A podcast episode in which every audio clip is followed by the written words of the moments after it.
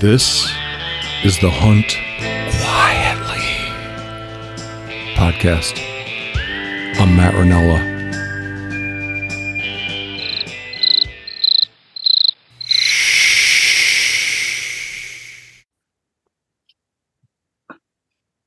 I'm here with Jill Grenon and Todd Wilkinson. Jill Grenon has been a behind-the-scenes Hunt Quietly ally for, what, Jill, about a month or so? You've been helping me? Helping us, the Hunt Quietly mission. You've been lining up podcast guests, and you lined up tonight's guest and graciously agreed to join he and I for conversation. So we're here with Todd Wilkinson as well. Todd, you are, I guess you're a writer is how you characterize yourself, probably, right? First and foremost. Yeah, I've been a journalist for 37 years. I founded a thing called Mountain Journal, which has 250,000 Facebook followers, and I still am a correspondent to Nat Geo and The Guardian, and I've written for Hook and Bullet magazines and all kinds of publications. I started as a violent crime reporter in Chicago, so that's my training. But I'm an upper Midwesterner. I grew up just north of Minneapolis. Okay. And another hat that you wear is one of an environmental advocate. Yeah. I mean, it's interesting. I wouldn't call myself, a conservation advocate in the traditional sense, though I am obviously conservation minded and all of that. What I think is most important these days, though, is the truth. Fact-based subjectivity and objectivity. Objectivity in its purest form is a myth. Nobody's truly objective. We all bring our perspective and point of view and life experience, right? And I think what's important is to be able to have, in the best case, peer-reviewed science to back up where we are on things, and in the absence of that,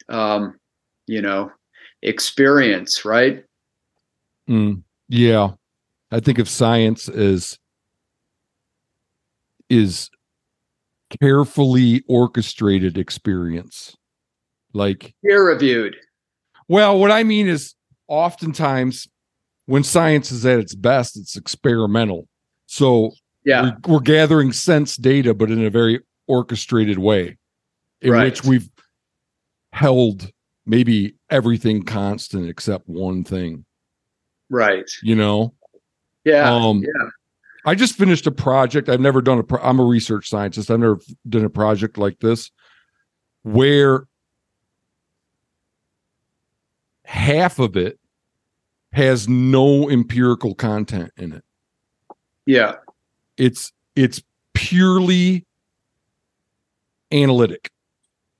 So it can't be, there's nothing to confirm or refute based on experience, and then the second half of it was like fleshing out the findings through empiricism, because there's some little details that you had to rely on sense experience to flesh out, you know what I mean? But it was one of the most interesting things I've been involved in. We started out with this question about how to devise seed mixes to reduce, because I work a lot on fixing screwed up land.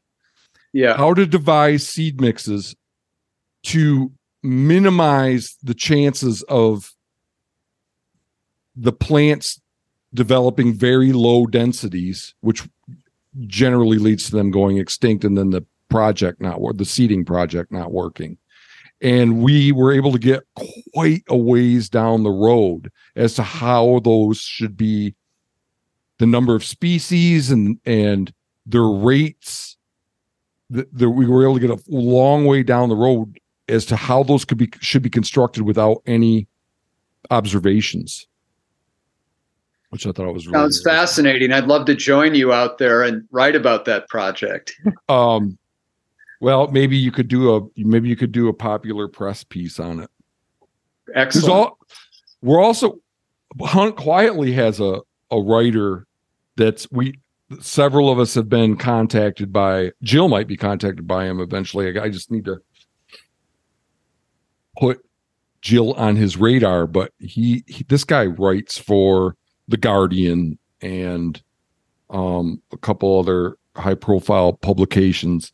I can't, and you gotta forgive me here. Like, I am encountering so many names that I can't. His first name is Chris, but I can't remember his last name. But anyway, I'm pretty excited about that prospect. That in terms of like spreading the word about what we're trying to do, that there might be a magazine article about it.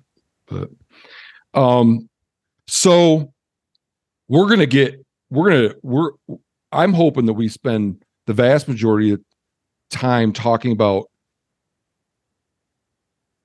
Yeah, let's go with that. You first, but you just before we started recording, you said that you value what we are doing and you think it's important. And I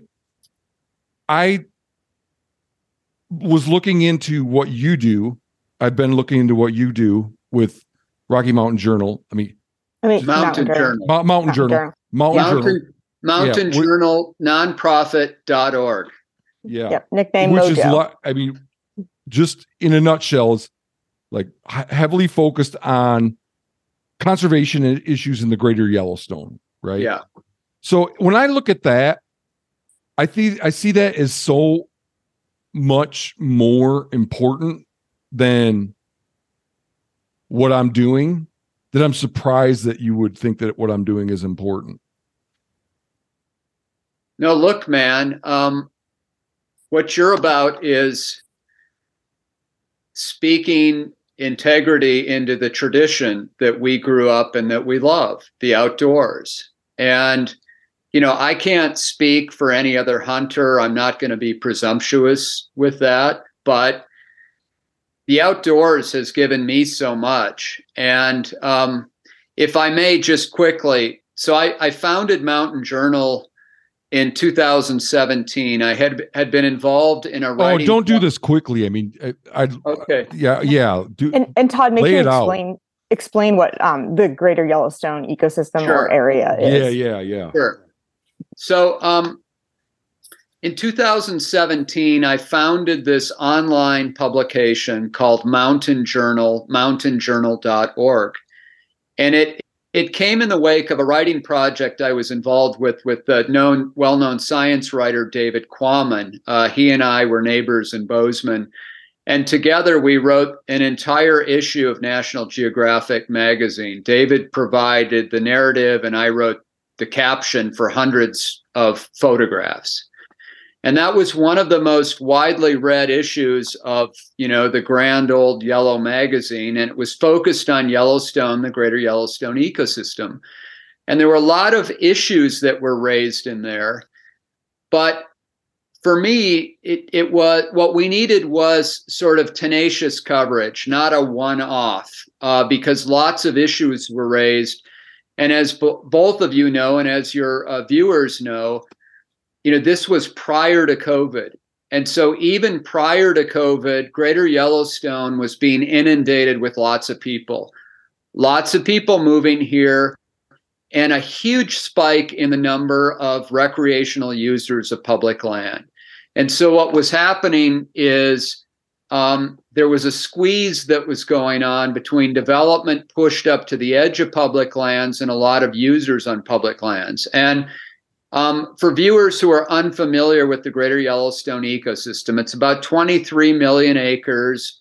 The vast majority of that is public land, but 6 million acres of private ground, largely situated between the mountain ranges and the valleys, provide crucial winter range and corridors for wildlife movement. And, people in the Midwest, where I grew up, we don't really understand the migrations that occur here between high and low ground seasonally. You know, very important to follow the green wave up into the mountains for ungulates, huntable big game species. The quality of the grass being there affects fecundity, reproduction, healthy herds, all of that stuff. And that in turn supports, you know, predators. We have a predator guild here in Greater Yellowstone: wolves, grizzly bears, black bears, mountain lions. We have all of the original mammal species that were here in 1491. We're the only place left in the lower 48 that has all of those species, and they're all able to move. So the ungulates move over, cover huge distances, 12 different major elk herds that spiral into Yellowstone in the springtime. We have the longest pronghorn migrations known in the world, the longest mule deer migrations known in the world. You know, we have mule deer that start in winter at the southern end of the Wind River Range in the Red Desert, and they migrate one way several hundred miles up to Island Park, Idaho, through roads, through hunters, through predators, through on the edge of civilization, and then they go back again. So what we have here is really extraordinary. And while it's, you know, it's likened to the Serengeti, it's not in it that you have millions of wildebeest and zebra and everything else moving across it, but you have these migrations that are really important to ecological health. And so what Mountain Journal does is I look at the intersection of humanity and wildness, and looking at the true issues of coexistence, not these these shibboleths, if you will, of sustainability and balance and all of that stuff. It's you know, the rubber meets the road with survival of these species. And we have one chance to get it right. As you know, and as both of you have championed, you know, we suffered this depletion of species at the end of the 19th century into the 20th century. And Greater Yellowstone is the cradle of North American wildlife conservation. So we've brought all these species back from historic lows, and they're still here. The problem is that if we lose them again, we will not be able to rewild them. And so our challenge today is, how do we prevent this incredible miracle, if you will, of biodiversity here from becoming dewilded? And so that's what makes me passionate. And what Mountain Journal does is we look at the wider West through the lens of Greater Yellowstone, since this is the last best of abundance that remains in the lower 48 states. So what lessons can we learn elsewhere in the West? And in turn, what can we learn from successes and mistakes that have happened elsewhere? Yeah. 1 second, I'll be right back. My dog is out there just barking at apparitions, and it's driving me crazy. I don't know if you can hear her, but no. Jill, how are you doing? Tiffany, come on. I was muted. Sorry, Todd. I'm doing good. How are you doing tonight? Good. I've been reading your stuff. You do great stuff. Well, thank you. Yeah, there's a lot to talk about there. So you guys, a big part of your focus is bringing attention to the negative sides of developing land there in that part of the world. Yeah. And, you know, there's a lot of inspiration that you'll find at Mountain Journal, but there's serious attention paid to what happens when lots of people inundate wildlands. And, you know, this isn't any mystery. You can look everywhere else in the country where there was wildlife diversity. And when you put a lot more people in the space of animals, there's no scientific evidence to say that that benefits the animals living there. And, you know, when I was just my last guest last night was I've been podcasting so much. I don't know why I keep, like, I have way more than I could put out for a long time right now. I don't know why I'm doing so many, but I had Scott Fitzwilliams on. You know him. He knows you, at least. Yeah. You know where he is now? Is he in Cody? Nope. He's the forest supervisor for the White River National Forest in Colorado, which is like where all the big ski resorts are. Yeah. Did you talk about elk declines there? Mm-hmm. Yeah. Yeah. Good. He reached out to me and wanted to come on because he's very concerned about a lot of the same things that you and I are concerned about. And, you know, and he's a hunter, so he's concerned about them both through the lens of a hunter and through the lens of how is this forest going to continue to provide all of the values it does to society when it's being so stressed. And he was saying with elk there that, and maybe you know this, but it's actually they're starting to get evidence that it's the summering grounds that the environmental or the conditions in the summering grounds that are negatively impacting these elk. Like that, there's so many people in the high country that the elk are getting pushed off of quality feed and meadows and things like that. Had you heard about that? Yeah, absolutely. And we have that in Greater Yellowstone as well, of where elk and other species are being displaced off of public lands onto private ground, coming into conflict with ranchers. The other thing, and the variable here is whether one believes it's human caused or not. Climate change is affecting grasses in the high country. They're drying out earlier, and those grasses are so important, highly nutritious. They set up cow elk, for example, to have a successful pregnancy that she'll carry through the winter. And when you have poor grass, or you have animals that are pushed out of preferred secure habitat to areas where they don't want to be and nutrition suffers, that can ripple throughout a population. And poor physiological health makes animals more susceptible to predators. It makes them weak when they face these harsh winters. Lots of things that are happening that aren't necessarily obvious to most people, even those who live here. So lots of very interesting things going on. And it relates to human pressure on these lands. I've been looking at the peer-reviewed literature on what hunting pressure does to wildlife. Yeah. Because I'm trying to battle this narrative that hunting is necessarily conservation. There's always, it seems like no matter what, a push for more hunters. And one narrative is we need more hunters to protect our rights as hunters, which is not something I'm convinced by for a variety of reasons that I won't go into here. But the more salient one narrative is we need more hunters because hunting is conservation. But man, there's a lot of literature to suggest that that intense hunting pressure is not good for wildlife, in particular with elk.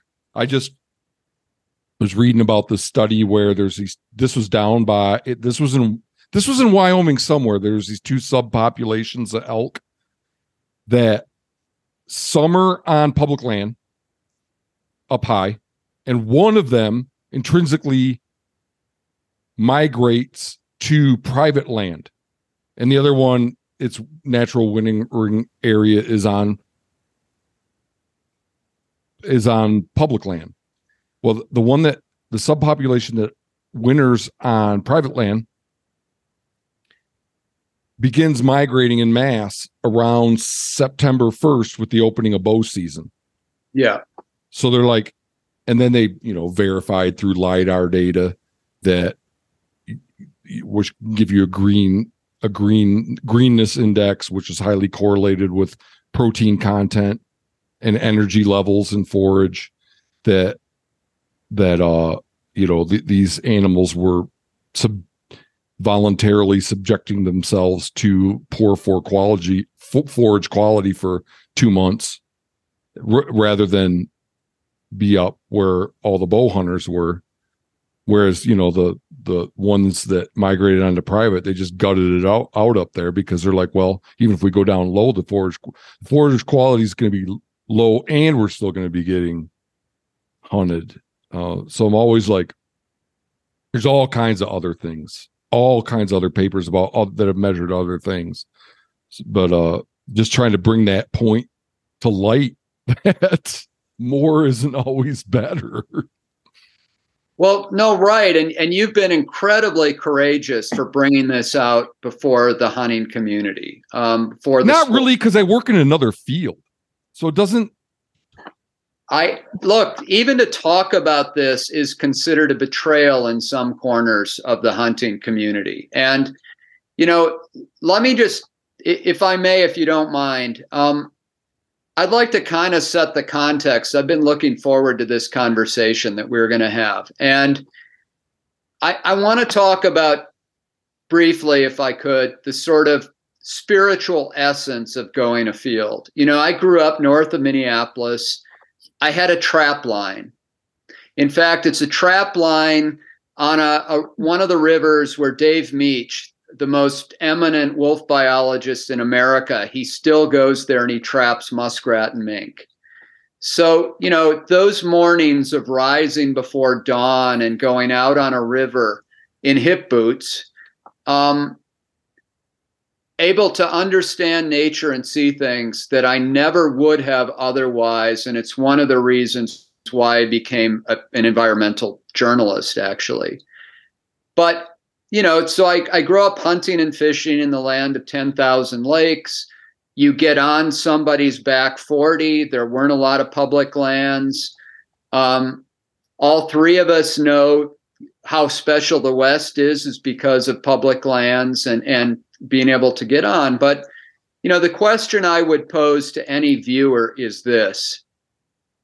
There were days when I would show up at a river on the opening of trapping season, and I would get to this place that I'd been checking out for months, and I would get there and there were traps set there. And, my heart sank. Or you go out to a woodlot and there are other hunters there. Or in the West, you're on one side of a draw and all of a sudden hunters show up on the other side of the draw, and maybe there's elk moving down the draw, and you're, there's a chance you could get shot going down either side of a draw. Or, you go and you fly fish on a stream and you show up and people are either already there fishing this stretch of stream that you love, or they show up.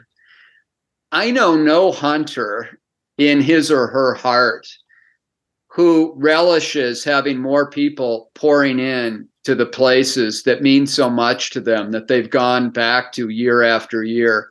I'll end it on this. I love chasing grouse. I grew up chasing rough grouse in Minnesota, and I love chasing blues here. But, the difference between the late 1980s and today is that these areas where I used to go, and I'm not going to name them on your podcast because I don't want them to come under more pressure, but they're hunted out, basically.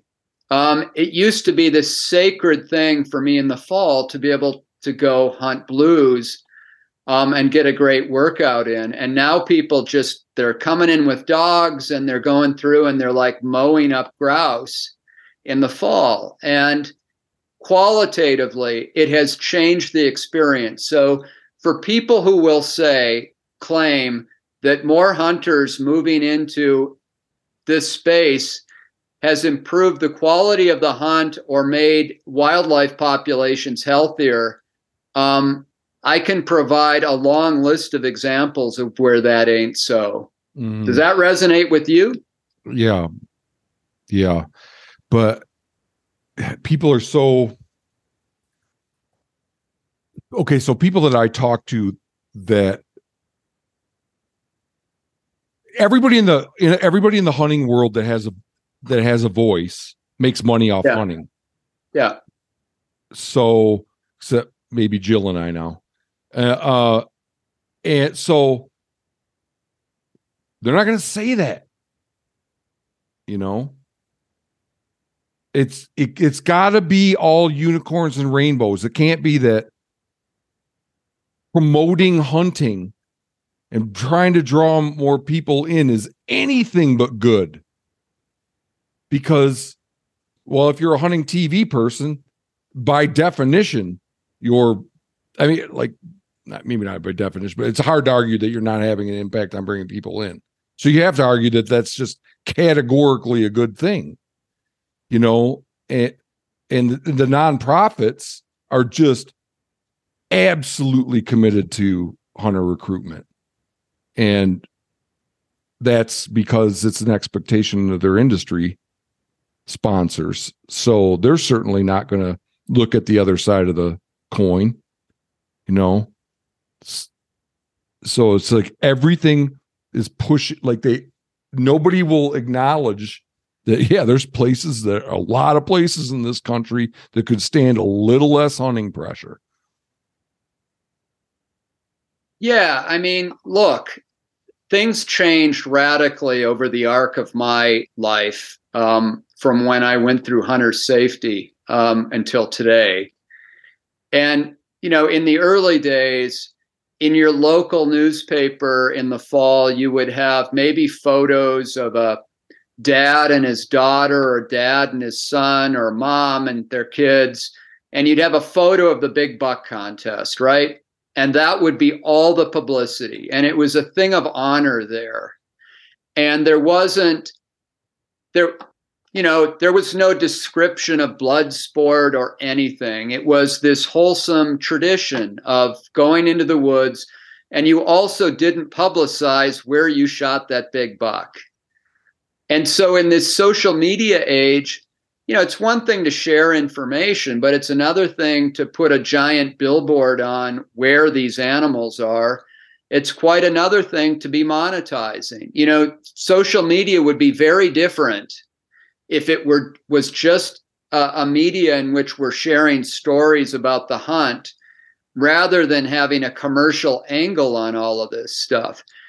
Anytime that something becomes an industry, because industries only know growth, you want to push a bottom line. It's the same thing in the outdoor recreation industry.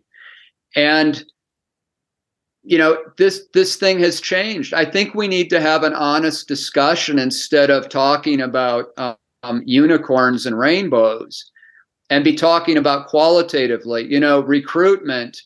Recruitment to hunt, people want to be drawn into things that have virtue and value, that resonate. And I don't find social media to be particularly conducive to those heartwarming tales of going out on the hunt. You know, it's not only a monetizing thing, but it's a thing of keeping count, right? On how many fish you're taking out or whatever it is.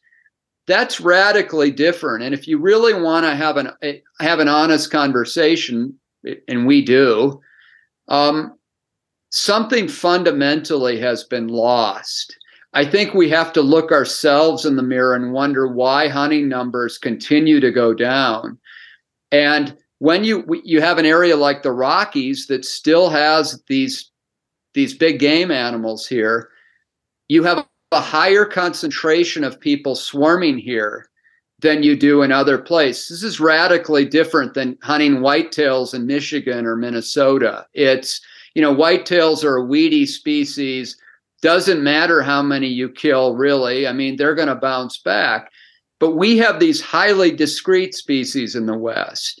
And so you have a lot of people pouring in here, and you also have a lot of people building here. And, you know, we're not going to be able to sustain these wildlife populations if we don't have great habitat. And that is the big threat these days. The other thing that I would say is I have a lot of friends who are outfitters and guides, And I don't see a lot of them beating their chest, talking about the areas where they're, you know, where they're permitted to take clients. In fact, they don't like a lot of people showing up there because it affects the quality of their experience. And so that this notion that more numbers or more recreationists, you know, if you ask me, what have I done in my life as a recreationist? I would say probably all of the above. I snowmobiled to hockey practice, so this isn't motorized versus non-motorized. But, you know, something has fundamentally changed where we can't talk about limits anymore.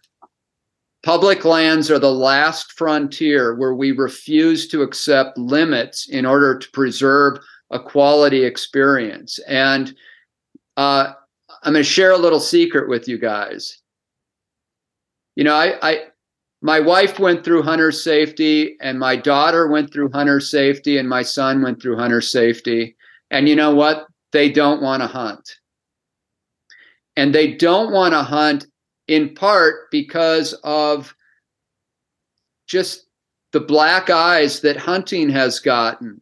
And they don't, you know, so where are they coming at? Where are they experiencing, seeing these black eyes? You know, they're getting it in the schools. There's a lot of social pressure on kids these days, you know, with moving away from meat diets and things like that. Okay. It's not that they were. And you live in Bozeman.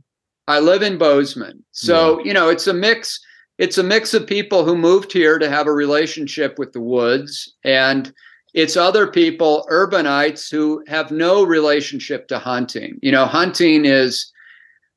They don't speak the language of hunting that we grew up with naturally, as sort of that's what you do in the fall, and there was integrity and there was a tradition, at least with the people that I hunted. You know, there were rules, and it wasn't about necessarily the animal. It was about everything about the hunting experience besides taking the animal. And that's what I'm so fond of in memory. And that's what I wanted to impart, you know, to my son and daughter, but they're just not interested in hunting. And they weren't exposed to these tales of woe about hunting from me. They were, you know, I brought them out into the woods, and that's the kind of thing that we're facing. So this numbers game, you know what? I'd rather have hunters who are ethical and appreciate quality experiences rather than just having a zillion hunters out there just to call them hunters. But maybe that's just me. So raw hunter numbers to me, I don't see them as at all like the salient, reflecting the salient reality. It's acres per hunter, you know? Yeah. So like if I think that if the numbers of hunters has declined, and there's that's not entirely clear. I don't know if you know the outdoor life writer, Andrew McKean. Yeah, sure. He wrote an article 2 years ago. We have no idea how many hunters there are. And this is a magazine that for a decade or more has been bemoaning the decline in hunter participation. And then they wrote that article, but I'd say it doesn't matter. I mean, there's another guy that hosts episodes of this podcast. He just had a guy on a few days ago that wrote an article. He's a research scientist, wrote a paper that was published in Frontiers in Ecology and Evolution last year, lost between, depending on if it's private or public land, between 3% and 8% of habitat for endangered species in the last 30 years. I don't know why it would be much different for game species. And then a much, much, much bigger factor in my mind is what's happened to hunting leases. Yeah, exactly. So it's like places that used to be at 15 people used to hunt this 1,000 acres in the Midwest for deer. Now it's two guys that hunt that, the two guys that can afford it, you know, afford to pay the most for it. And everybody else is scrambling for someplace to hunt, whether it's on some little wildlife management area in Ohio or coming out west to hunt. You know who predicted this 100 years ago? Aldo Leopold. I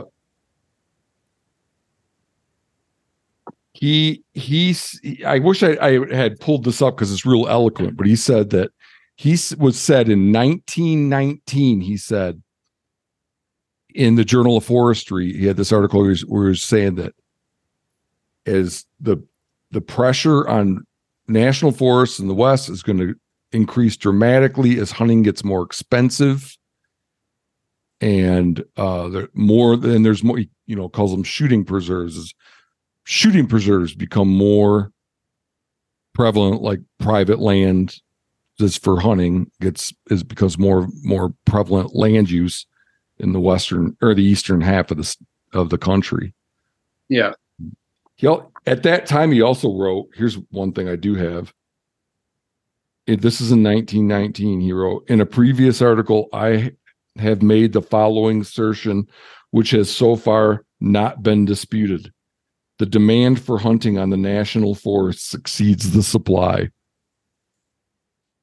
In 1919. According to that same article, he says in there that there was 5 million hunters at that time. Now, there's probably a lot less game, you know, because that was before like all the wildlife, the restoration of a lot of the wildlife populations. Yeah. Yeah, I mean, you're a Midwesterner. I remember driving through rural Minnesota, and it was rare to see a whitetail. And it's hard to imagine that, you know, in this day and age. Yeah. Right? You know, it's interesting. Leopold talking about public lands and, you know, private lands, again, are really important. Just a few miles from where I'm sitting, south of Bozeman, between the edge of the city limits and the beginning of the national forest, and a mountain range that runs all the way into Yellowstone Park called the Gallatins. You know, this winter, elk are running frantically between the subdivisions out there, and you can't hunt those animals anymore with a rifle. You have to use muzzleloader or bow hunt them, right? And it's a long season. And so we are in this boom town, the fastest growing micropolitan city in the country, with people pouring in here, particularly more so since COVID started. And we're losing that ecological function of, you know, part of a famous Gallatin herd that Leopold knew about, that Gifford Pinchot knew about, that Olaus Murie came up from Jackson. Olaus Murie, one of the seminal elk biologists in America, came up and said, you need to protect that. And, you know, these days we've got a lot of recreationists there, hunters and non-hunters. And then again, we have development pressure that's pushing up. And so these animals that we love are getting squeezed. And I don't understand. I just honestly don't understand why sportsmen's groups who say that they're conservation minded and environmental groups who say that they're wildlife minded aren't willing to talk about these development issues and human pressure issues that are coming to bear. And you spoke with your friend from Colorado, and, you know, we know where this is headed. It isn't a mystery. There's no place in the world where you put a lot more people into a space that are inhabited by wildlife and it benefits the species living there.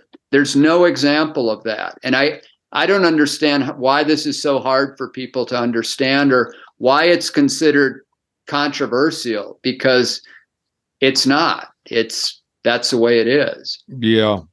I don't know that hunters are any more this way than non-hunters, but because I'm so focused on hunting issues, when I have this small group of people that I talk to about these things, we call them shoulder shruggers. Yeah. Like people know, what are you going to do? What are you going to do? You know, and I don't know if it seems like you have got to be with what you're trying to, the point you're trying to make, have got to be that complacency has got to be there in spades with what you're trying to do, just the same as it is with what I'm trying to do. Well, that's exactly right. And again, I want to go back to the Midwest, where it was mostly private land hunting. And I go back there today, and those woodlots where I used to hunt whitetail or rough grouse, you know, there are subdivisions now. Same. Yeah. And, you know, it's heartbreaking. That's in the past now. And the shoulder shruggers, you know, they pretend like we don't have a choice. And for those people who are parents, do they want to send their kids to a classroom where the student to teacher ratio is 300 kids to a teacher? Or do they want to send them into a class of where it's 15 to a teacher, 15 students to a teacher? You know, when you go to a concert, do you want to be in a small, quaint place, or do you want to go to Shea Stadium where even the Beatles couldn't hear themselves sing, right? In every aspect of our life, we accept limits because we accept the trade-off that comes with that. And to your point that you just spoke about earlier, and, you know, I know that some people have said you're such an elitist, that you're somehow opposed to people hunting, which I find ridiculous. But what's more elitist than only being able to hunt because you can afford to get on a piece of property? I mean, what about the poor slobs? Does that mean they don't have a place, or does it mean that they all pile into a given area in a national forest? I mean, how long is hunting quality elevated, and how long does that stay when you have a lot of people pouring in there? No, if I'm hunting someplace in the mountains and there's too many people, I'll hike another 5 miles to try to get away from them. I mean, it's the dominant factor. Yeah. You know, like anybody that thinks that's just like a minor inconvenience to have more people, to have another party breathing down your neck when you're hunting, that's just a trivial little thing. They don't understand hunting very well. Well, exactly, man. And, you know, I want to share a quick story. There's a guy, a good friend of mine, who passed a couple summers ago. His name was Joe Gutkoski. And Joe went hiking until he was in his late 80s into the Gallatins. And he would pack out his elk. Wow. And one year I was writing for a Hook and Bullet magazine that I won't mention, and I wanted to do a story about this guy, Joe Gutkoski, to honor him, you know, old school. Why aren't you going to mention it? Just keep I don't want to go there. Okay. I don't want to get zumboed. But, you know, So I'm telling this story about Joe going into the Gallatins, and he gets up there and he says something to me at the tail end of my interview with him. And he says, but, you know, I hate those sons of bitches that I go in a couple days early and I get set up and I'm in my place. And then on opening morning, you hear. Like he was camping back in there in his 80s. Yeah, he was camping. Damn. In fact, he once walked out of the backcountry or crawled out with a broken leg. So that's how tough he was. But you know, this old school Leopoldian like conservationist. And he told me this in my chat with him. He said, you know, but I hate the sons of bitches who on opening morning, you can hear the roar of the ATVs coming up from down in the valley up there. And, you know, the elk would disappear at that. And, you know, he said they want to get up there on Sunday morning, shoot their elk, and then be back in time for kickoff to watch their afternoon football game. And I thought, huh, that's interesting. You know, I thought it would resonate. So I put that into my story. And the editor of this well-known, widely read Hook and Bullet magazine called me up and said, what do you got against ATVs? I said, I don't have anything against ATVs. What I'm pro of is quality hunting experiences and for people who are willing to work to get their animal. And this guy's virtuous. And then he said, well, what do you say about all the para and quadriplegics who need to get into the backcountry?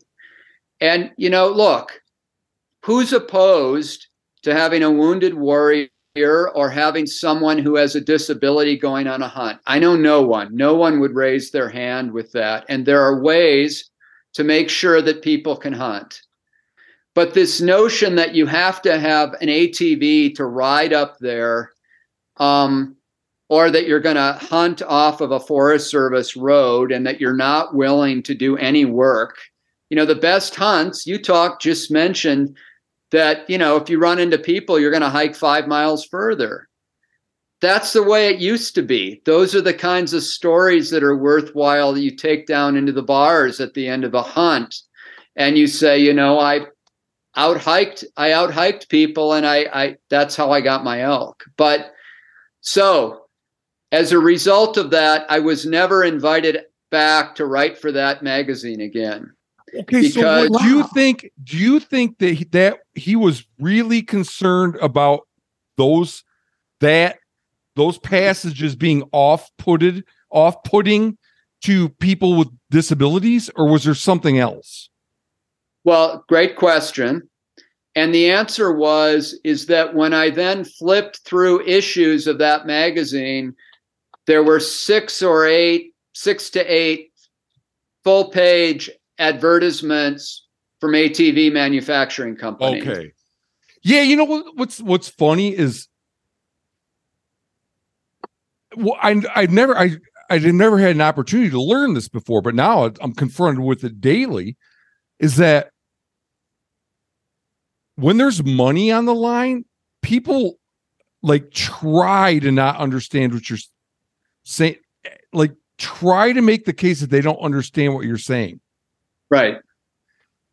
There's an Upton Sinclair quote that I came across. That's just like, it's very hard to get a man to understand something when his paycheck depends on him not understanding it. Exactly. Like, that's like the kind of weak argument I'm confronted with all the time. Well, what about the people that need the quad runner because they're missing a leg or whatever? It's like, come on. Of course. Like, okay, everybody but them can't do it. How about that? You know? well, exactly. And, you know, so, you know, you mentioned Leopold. I mean, let's talk about Roosevelt and Boone and Crockett, right? So we talk about principles of fair chase, and then we talk about, you know, the North American model emerging in the last century. You know, there's a provision of that talks about not commercializing wildlife, right? Yeah, and that's also how is the North American model. How is this not an issue of commercializing wildlife? What's that? How is that? Well, what is not commercial? What is? I mean, you invoked the Sinclair quote, which is accurate. I mean, I get that. Oh, okay. Well, yeah, you know, I would argue that that anytime that somebody's on social media with doing a grip and grin and there's gear tag hashtags underneath it, that is commodification of wildlife. That's, and the same thing with hunting TV, where there's a ticker tape of all the products the guy's using running underneath the on the bottom of the screen, you know? Yeah, I think that all is using dead and dying animals to sell products, but I don't know how you you combat it, but yeah, that's my take on it. I mean, I want to say something here, and I want to look the readers in the eye, or viewers in the eye here. We don't have viewers; we just have listeners. Okay, yeah. So I'm speaking into your ears. I am pro hunting. I am pro wildlife. I am pro making a living. I am pro everything that your viewers or that your listeners value. I'm pro that. But, you know, we can't, for people who know the price of everything and the value of nothing, it's this intrinsic value that makes our life magical. It's what makes hunting and fishing magical. You know, hunting and fishing is not a team sport. I mean, it's not a sport where you go into a stadium, and it's not the Hunger Games. It's you're out having a relationship with nature. And if you do it right, you can do that with your kids or your loved ones. And there's nothing more powerful. To me, that's legacy. People can disagree with that.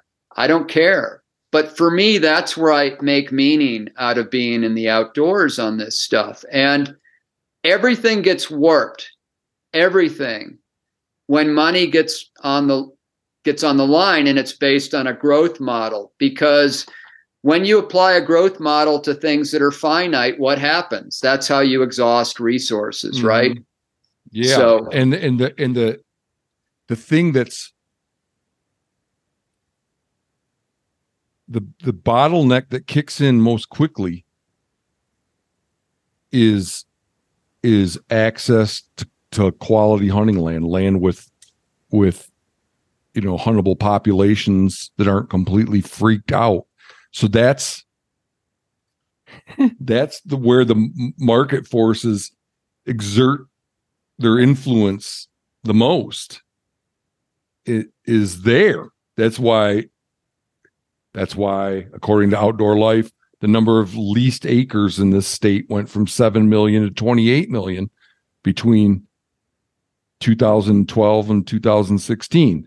That's why we got this group, this company, Land Trust, that operates right there out of Bozeman, that's gobbled up 400,000 acres of land in Montana in the last 2 years since they started, much of it out right. of the hands of block management. Yeah. So right. It's this thing. Yeah. The marketing of hunting, the biggest effect of it, and negative effect for the grassroots sportsman community, like the people that do it for hide, horns, meat, personal satisfaction, the spiritual element of it that you're describing, they're being most negatively impacted because they're losing access, because that's the thing that's most valuable to a hunter. Yeah, exactly. And, you know, you said something on one of your earlier podcast that also resonated. And that was, you know, this really cool thing of going to a farmer or rancher and being gracious and knocking on the door and, you know, may I hunt your piece of property? And in the old days, there was always this cordiality there, even if someone said, no, you know, my family's out there hunting now, but usually you could get on and, you know, leave a bottle of whiskey or something there. And over time, you develop a relationship with people who are on the land. It's really cool. Yeah. You know, pay to play is not necessarily conducive to that. I don't know what percentage of people keep coming back or not. But if it's just a checklist, you know, a bucket list of I'm going to go hunt antelope in eastern Montana, check that box and never see the landowner again. I mean, there's something sad, I think, that gets lost in that, in the, again, commodification of you know, people who are buying up these places for recreational properties and have no relationship with the community, these are not necessarily people who are volunteering to coach the sports teams or showing up to PTA meetings or are going to pull you out of the ditch when you go into it. This is the kind of West that I love, of rural, authentic, genuine people. And I think a lot of that is being lost. I don't know how much you've heard about this, but being out in Miles City, you're certainly closer. You know, I've heard in recent years of people who are coming on to Huns, and they'll pull their Airstream and they'll go from BLM campground to BLM campground, and they'll just set up and park there for weeks on end, going around and hunting. And you know, that's a different kind of experience than, you know, families pouring in and going out there on a limited budget and going after birds. Of I don't know, something has changed, and for those people who say we can't scrutinize it, that's absurd. Yeah, yeah. So I want to ask a couple questions about, you've been at this since 2017. Yeah. And one thing I get from, like, in terms of action items, things that you think society could do that would make a difference in terms of saving the ecological integrity of the Greater Yellowstone. One of them is being careful about development, right? Right. So yeah.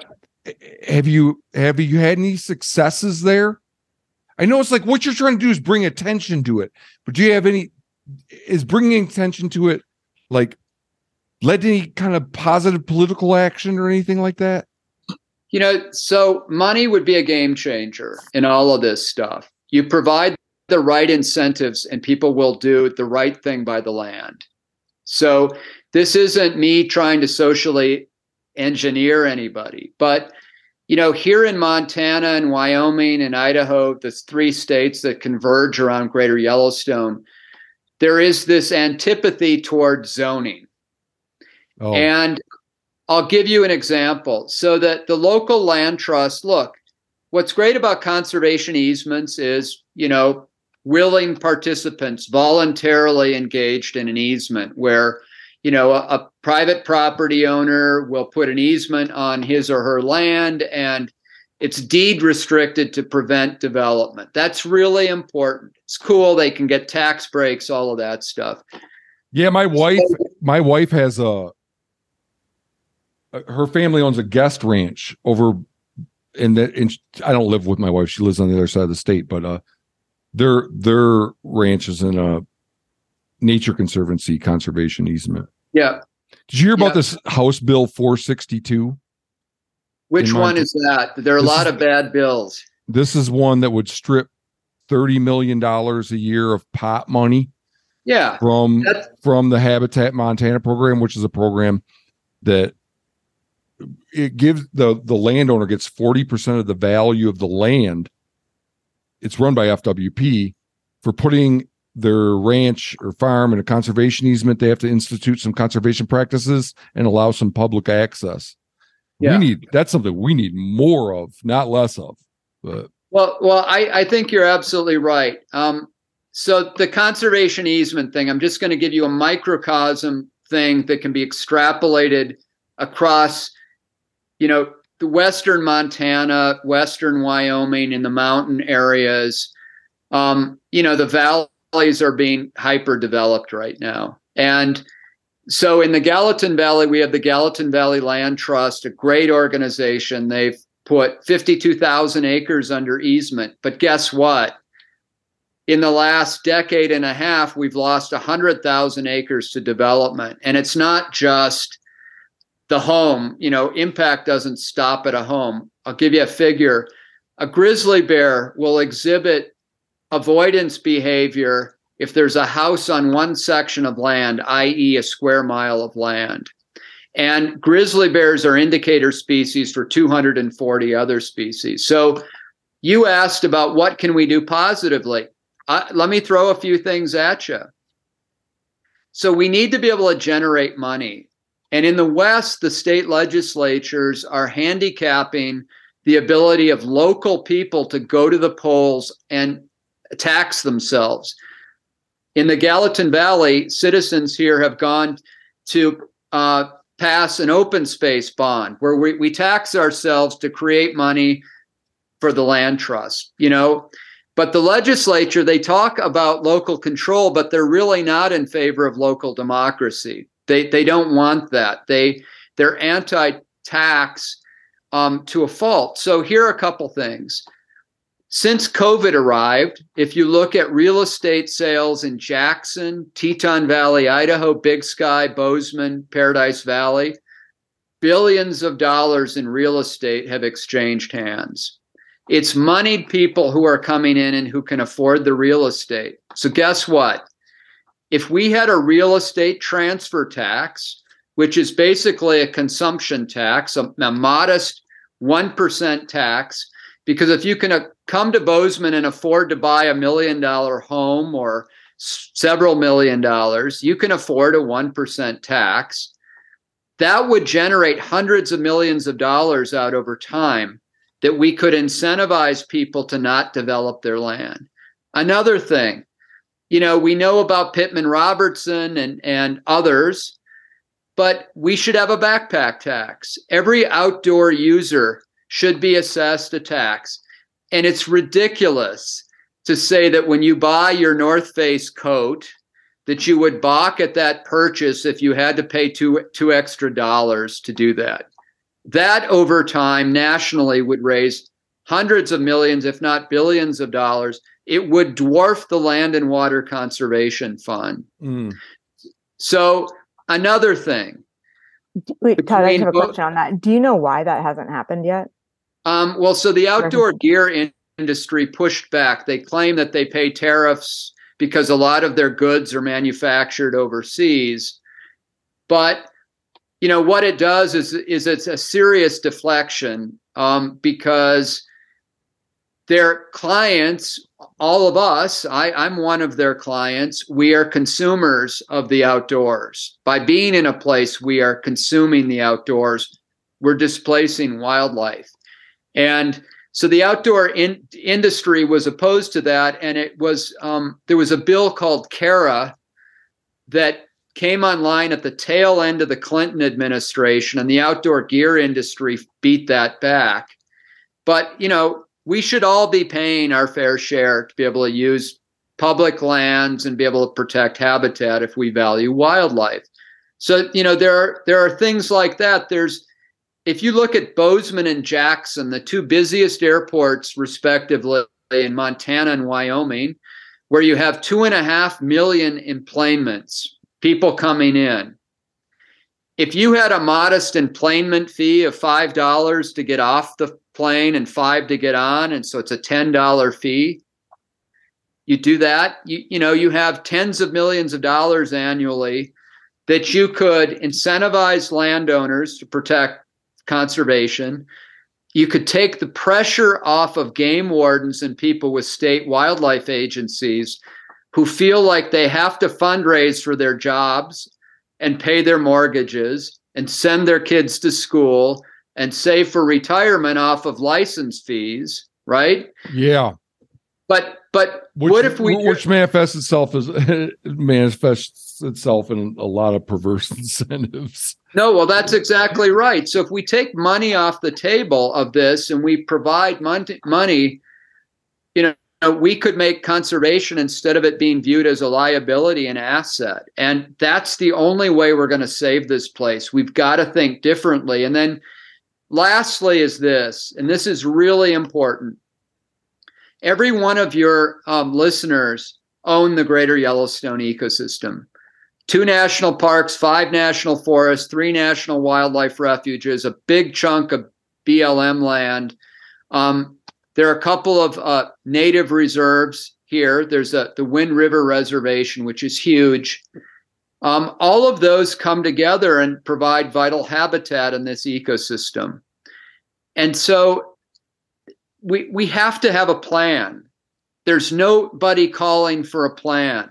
We talk about the ecosystem, but there's no leadership coming from the federal agencies to have a unified plan, none, to unify us across boundaries. We talk a good game about ecosystems, but we need to bring in the 20 counties, which is where the rubber meets the road on private land development. These are 20 counties that are in the tri-state area that constitutes the Greater Yellowstone. Okay, and most of them are opposed to zoning, right? Mm. So you can incentivize zoning, and there's no way that we're ever going to protect the habitat that is needed with the free market alone, because the free market has been a dismal failure in protecting habitat across the country. Even though, like, and this is something I've seen that you've argued, even though that there's a lot of intact ecosystems and wildlife that viewing and all this stuff generates a ton of revenue, right? If we do keep it intact, it's a major revenue stream. Well, right. So I want to throw one more thing, because I so love mixing it up with both of you. And Jill, I want you to... I know I haven't talked much. I want you to jump in. But so there's a bill in Congress that says when a species gets listed, you have to consider the negative impacts on the economy, right? So... let's say that had existed, and that would have prevented grizzlies from being listed as a threatened species under the Endangered Species Act in 1975, okay? So in 1974, if all of the hunting tags that were issued in the three states had been filled, all of the bears left in the Greater Yellowstone ecosystem would have died. Okay. They would, if they had issued more tags than there were bears. Yeah, yeah. So if we had not listed grizzly bears based on them only being viewed as a liability, and indeed in 74 they were viewed only as a liability because they ate livestock, or you could sport hunt them, or if you were a rancher, you could just go out and blow a bear away, right? So bears get listed. State of Wyoming says, we spent upwards of $60 million on bear recovery since 75. $60 million sounds like a lot, but it isn't very much money over half a century nearly, right? Mm-hmm. So we stopped hunting bears and we focused on habitat protection, and what benefits grizzlies benefits all the other species. So today... in Greater Yellowstone, just between two national parks, Yellowstone and the adjacent Grand Teton National Park, between $1.2 and $1.5 billion a year is generated through nature tourism. So you're still with me on this. Mm-hmm. So the three top attractions are, in Yellowstone, going to see Old Faithful erupt, wolf watching, and grizzly bear watching. In fact, people have said they'd be willing to pay double the entrance fee if they had a higher chance of seeing bears. Many of your listeners have heard about famous Jackson Hole Grizzly 399. I've written a book about her featuring Tom Mengelson photographs. I would hazard to guess that every year there's at least $60 million generated. She's the best known living bear in the world, and people want to come and catch a glimpse with her. So they fly into Wyoming or Montana, and they go to Jackson. A recent study said that wolf watching alone was worth $83 million, and grizzly bears have even more mystique. So if we had not rescued bears and brought them back from the brink, we would have a major missing chunk in this sustainable economy. 1.2 to 1.5 billion people come here because it's rare to see a grizzly bear in the wild, right? So if you think about, our challenge is not to screw it up. It's with all these species. Our challenge is don't screw it up. And the way we don't screw it up is we've got to protect the habitat. And furthermore, I just want to mention this. Again, it doesn't matter where somebody is politically or whether they believe the science of climate change or not. Doesn't matter. I'm not going to argue with you, though I find the science to be compelling. What we know when landscapes become drier and hotter, to speak to your point about grass and elk in Colorado, same thing here. What we know is that it puts wildlife on the move. And there's a word out there that we hear tossed about called resilience. And what resilience means is that wildlife, when they get disrupted on a landscape, they're going to need to move more. So their habitat needs are greater, not smaller. And at the same time, we're squeezing critical habitat between private land development and public land human use. And we know every other place in the West where there are huge levels of human recreation use, you're not going to be able to bring back grizzly bears. There's lower tolerance for mountain lions. You'll never have wolves again, likely there. All of these things come that when you have more people, you actually end up with less tolerance for these species that are charismatic but difficult to live with. So there are all of these fables out there that get conjured. And one of the big ones is you talked about hunting equals conservation. Recreation does not equal wildlife conservation. There is almost zero evidence to support that, and particularly in areas. So if we follow the model in Greater Yellowstone of Moab or the Front Range of the Colorado Rockies or the west side of the Wasatch and Salt Lake City, or, you know, the Santa Monicas in Southern California or the Sierras, if we follow that model, and we know this from the science because it's crystal clear, we foreclose upon the opportunity to have healthy wildlife populations into perpetuity. And the last thing I just want to say, I'm sorry, I don't mean to be long-winded here, but there's this other fable that suggests the more people who use lands, the bigger the constituency for conservation. That's not true, because when people become users of a particular place, and then you tell them that science says this human presence is hurting wildlife, they will fight until their dying day to prevent you from limiting their use of that area, even if it's to benefit a species.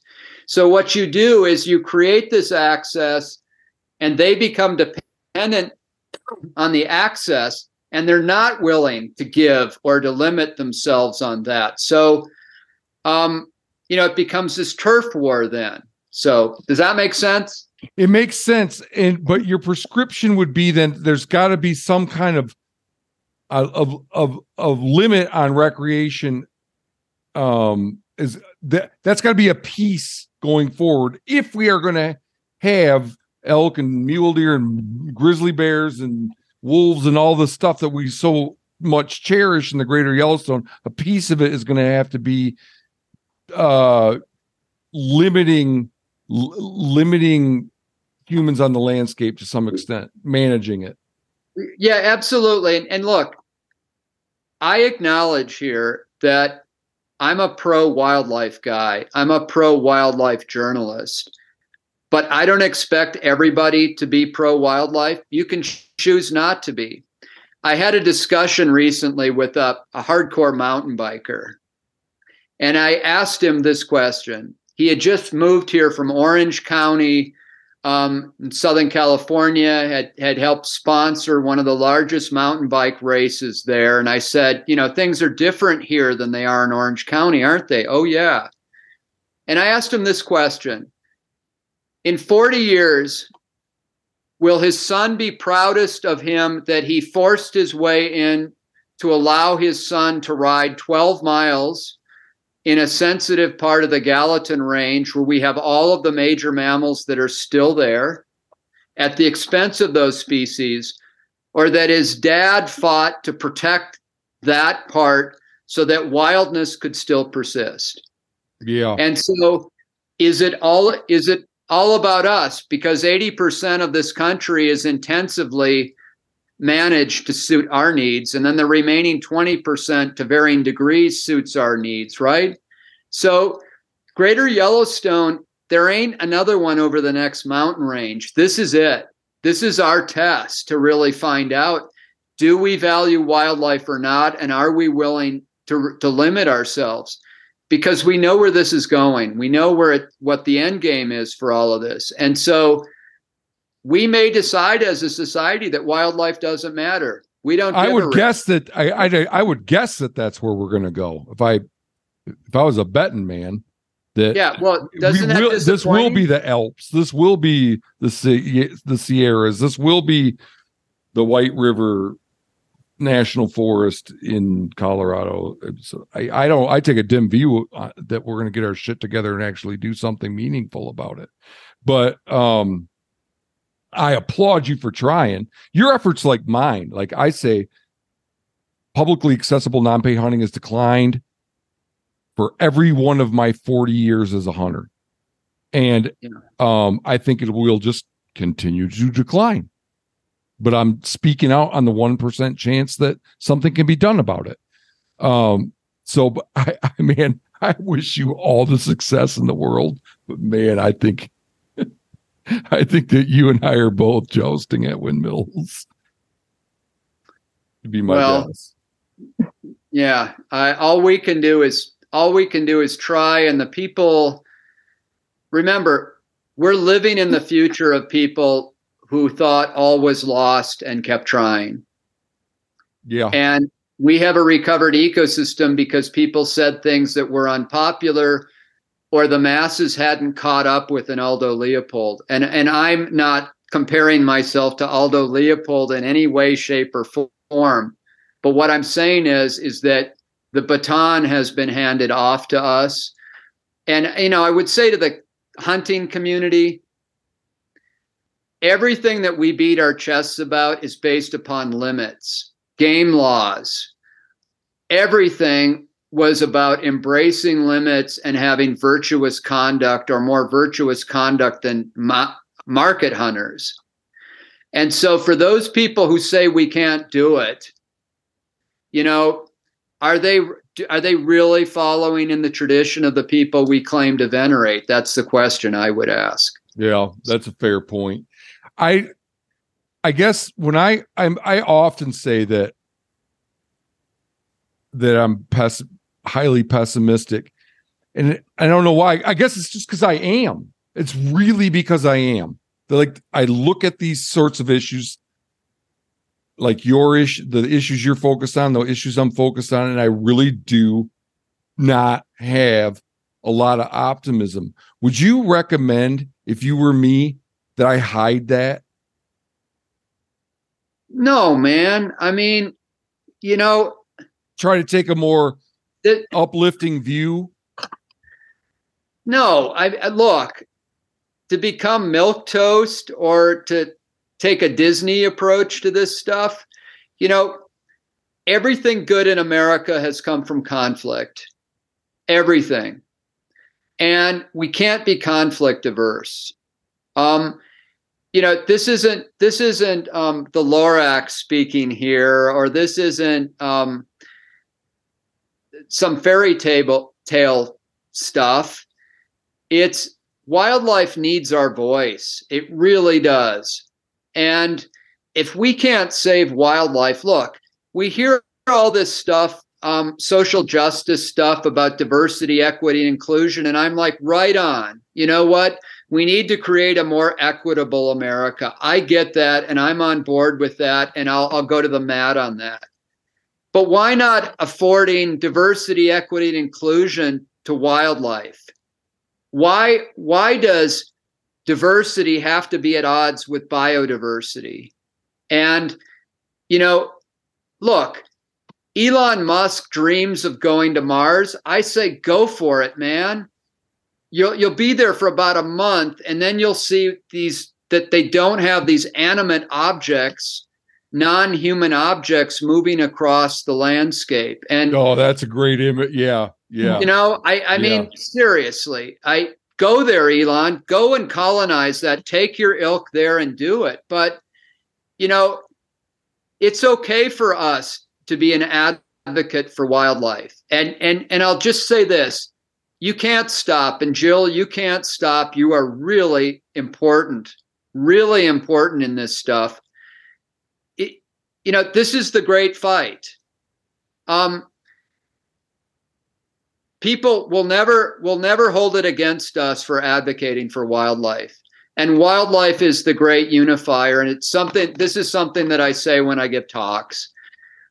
If you go to the polar bear cage at any major zoo, you'll see this neurotic creature swimming back and forth because it's confined.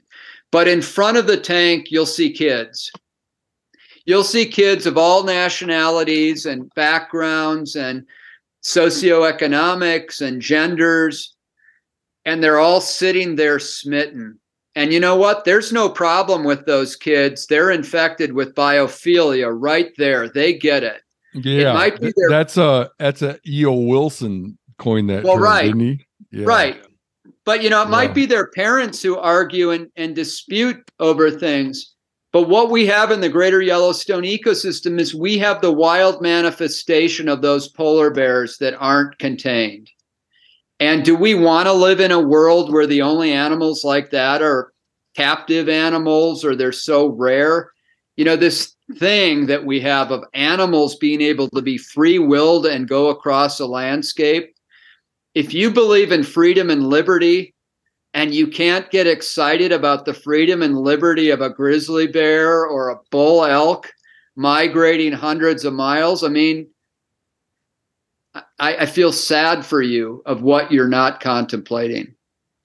Do you have people that are well-versed on the issues that are detractors?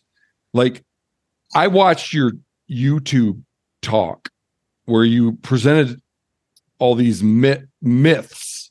Yeah.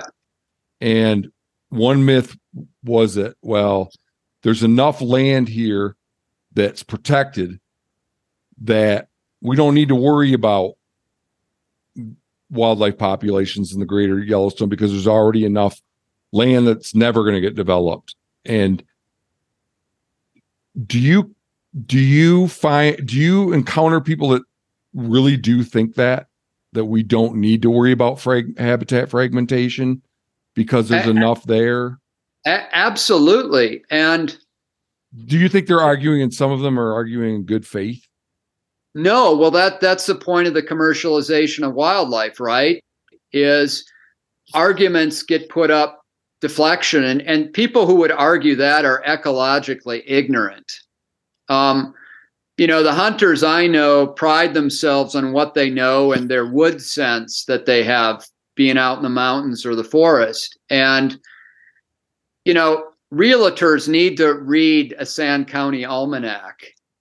Land developers need to read a Sand County Almanac. You know, one thing I would say to both of you is that, so I've been at this for 37 years as a journalist, and a couple of things that you're taught as a journalist is, you know, you've got to be able to back up what you say with facts. I mean, you know, I don't want to be called out on something. I have a source for this stuff, and the vast majority of it is peer-reviewed science. But science alone doesn't tell us what to do. It generally tells us what consequences might be.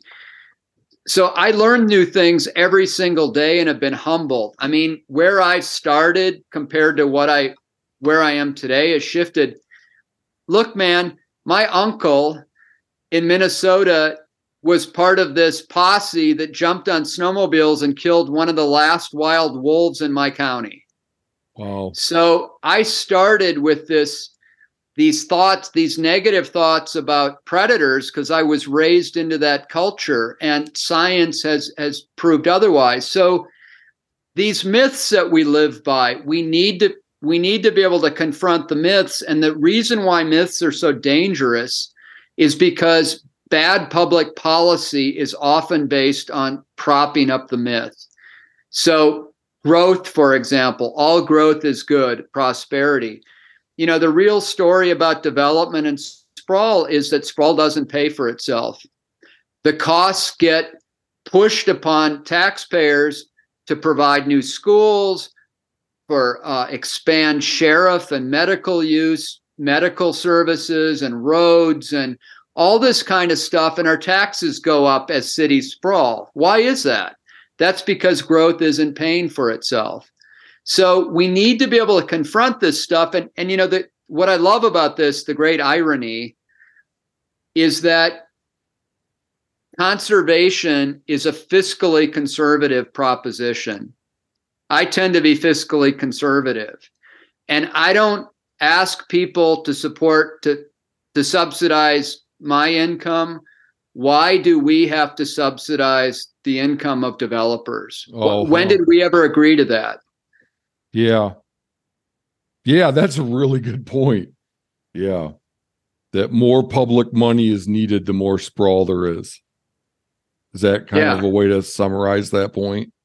It is. And so what happens is counties approve a new subdivision to pay for the last subdivision that wasn't paid for itself. Oh, huh. So there's a lot of great literature on that. So Bill, I guess the key there is just to build vertically in a small area. Yeah. Right? Yeah, I mean, Bozeman could solve its affordable housing problem if we built two 50-story high-rises and just got it over with. And then we'd have all that surrounding area as our playground and for wildlife and stuff, you know? Yeah, yeah. This is something that Tom Robbins wrote about. You know, the guy that wrote, what are those, some of his books, like all those fanciful books about, I can't think of a single Tom Robbins book right now, but Still Life with Woodpecker. Yeah. And, yeah. He wrote about like that. He thought that in one of his books, he puts forth this idea that we should just have all the housing in the whole, we should all live in an area the size of Texas and the rest of it just be all natural. Yeah. Todd, I think I've heard you make a quote once. Maybe it was from Brent Brock or something, that if you love the Wild West, live in town. Yeah, I mean, that's one of the mantras of, you know, I wrote a book on Ted Turner, and one of the things that was thrown at him was he flies around in an airplane. And if you look at his 2 million acres of ranch land, he sequesters a lot of carbon. But apart from that, you know, we're all hypocrites in some ways. The trick is to not let that hypocrite card paralyze us so that we don't enter into the fray. I mean, again, just because we're hypocrites doesn't mean we can't fight for what we think is the right thing. And, you know, something that Ted Turner said, I think, is really applicable when we think about how formidable these challenges are. What Ted said is, look, on a planet with 8 billion people, if all of us every day got up and we did one more positive thing than we do negative things, we would transform the world in quick time. So, you know, if we all consumed a little bit less, and I'm not talking about taking out your cans in the recycling bin, but the wild country that remains, these last fragments of it, if we just all agreed to consume less for a better common good, we could preserve this place. Now, am I optimistic? No, I'm not. But this is the great cause of our time. But somebody has to do what you're doing. Because no, what you're doing and what Jill is doing. This isn't. Yeah, but what's you are just stating the obvious fact that no one is stating, that the Greater Yellowstone is going to cease to be what it is. Do we want to do something about it? You know, it is. That's the question, and I don't presume to know what everybody thinks, but I'll say this related to that polar bear analogy. I don't know of any human beings who hate wildlife. Yeah. Agreed. I don't either. I mean, do we just intrinsically find them captivating? Animals captivating. You know? Right. Yeah. So Jill, I'm waiting for you to grill me here.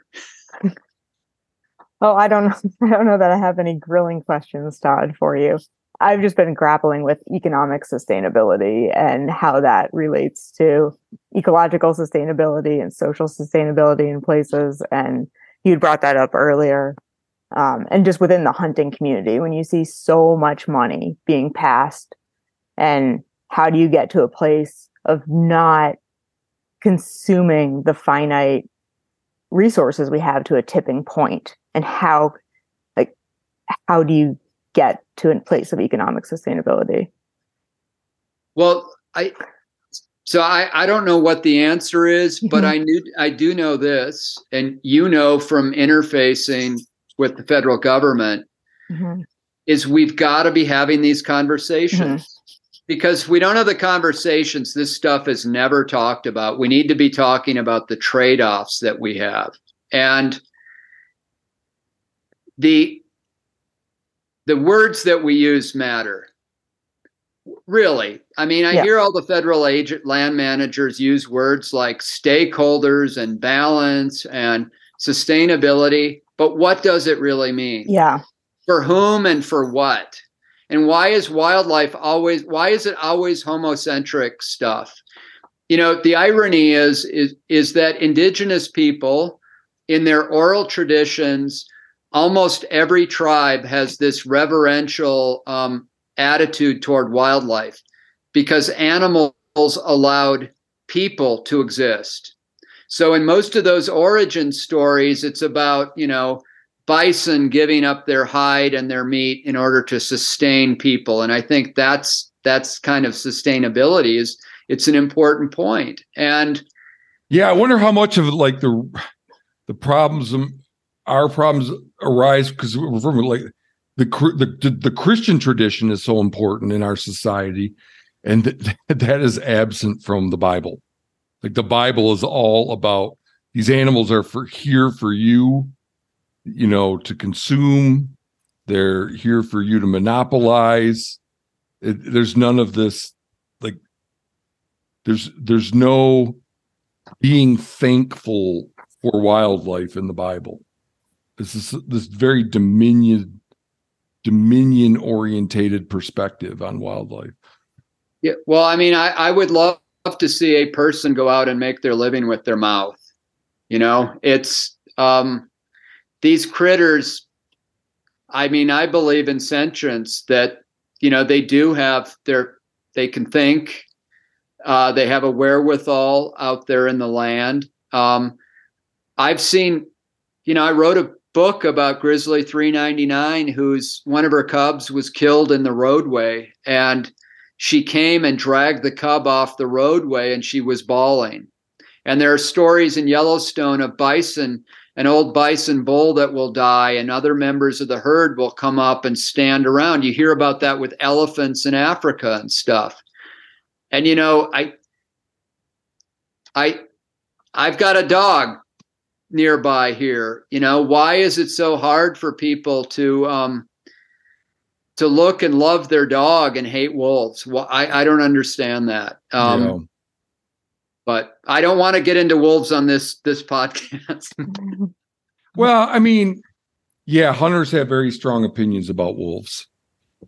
So, but I don't, you know, I'm glad there's a few wolves around. I think they need to be managed. I wonder about this Colorado thing with introducing them there, what that's going to be like.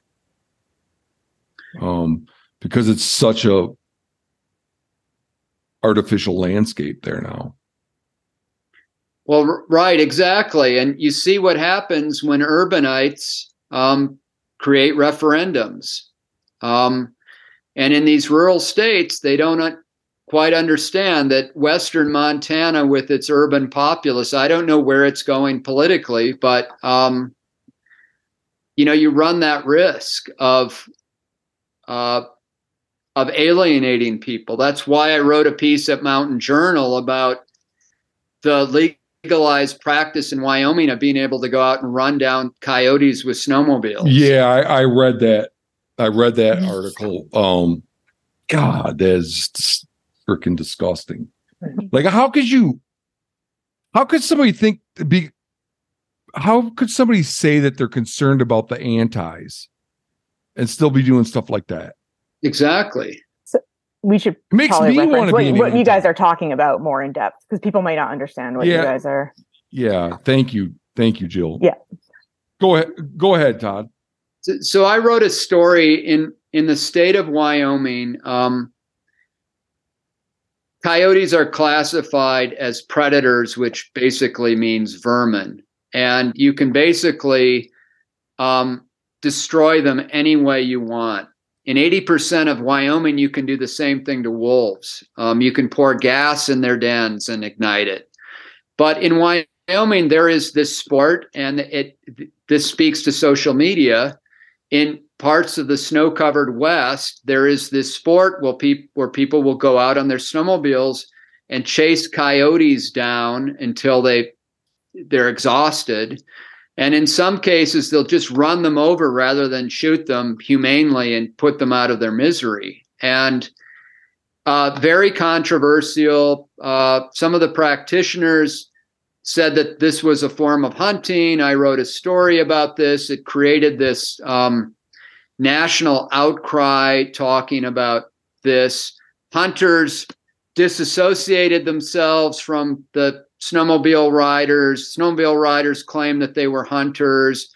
A bunch of bills came up in the state of Montana and in the state of Wyoming. They didn't even get a full hearing to just say, no, that isn't how we treat wildlife. But again, in Wyoming, coyotes aren't treated as wildlife. They're put in this convenient other category. And so, you know, this notion that we can't even condemn things that are, you know, if we went to hunter safety, I wrote a piece about this.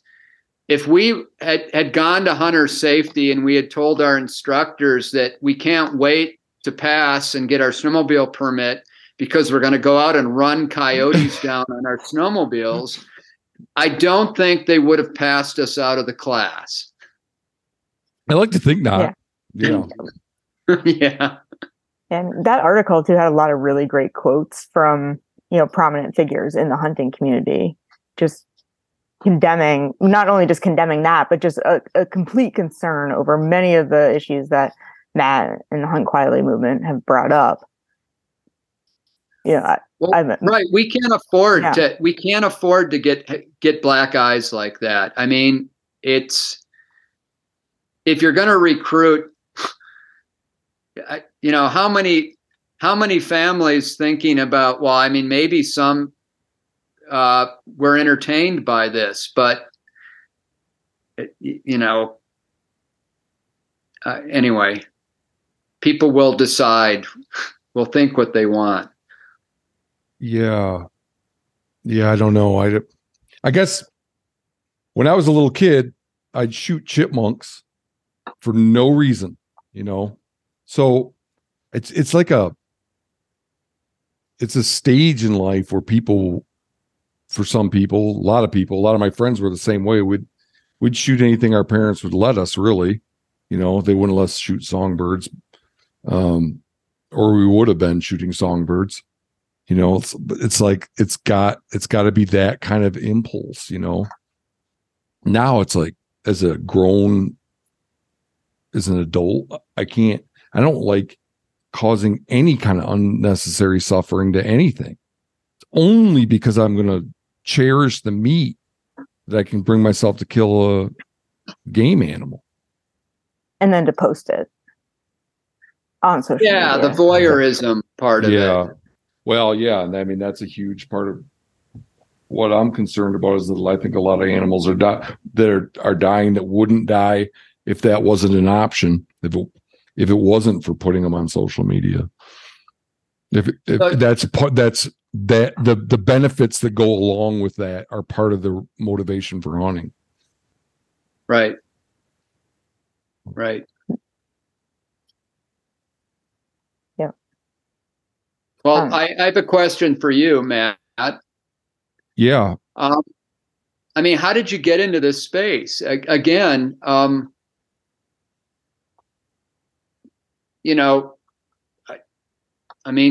your bro and all that stuff, it's for you.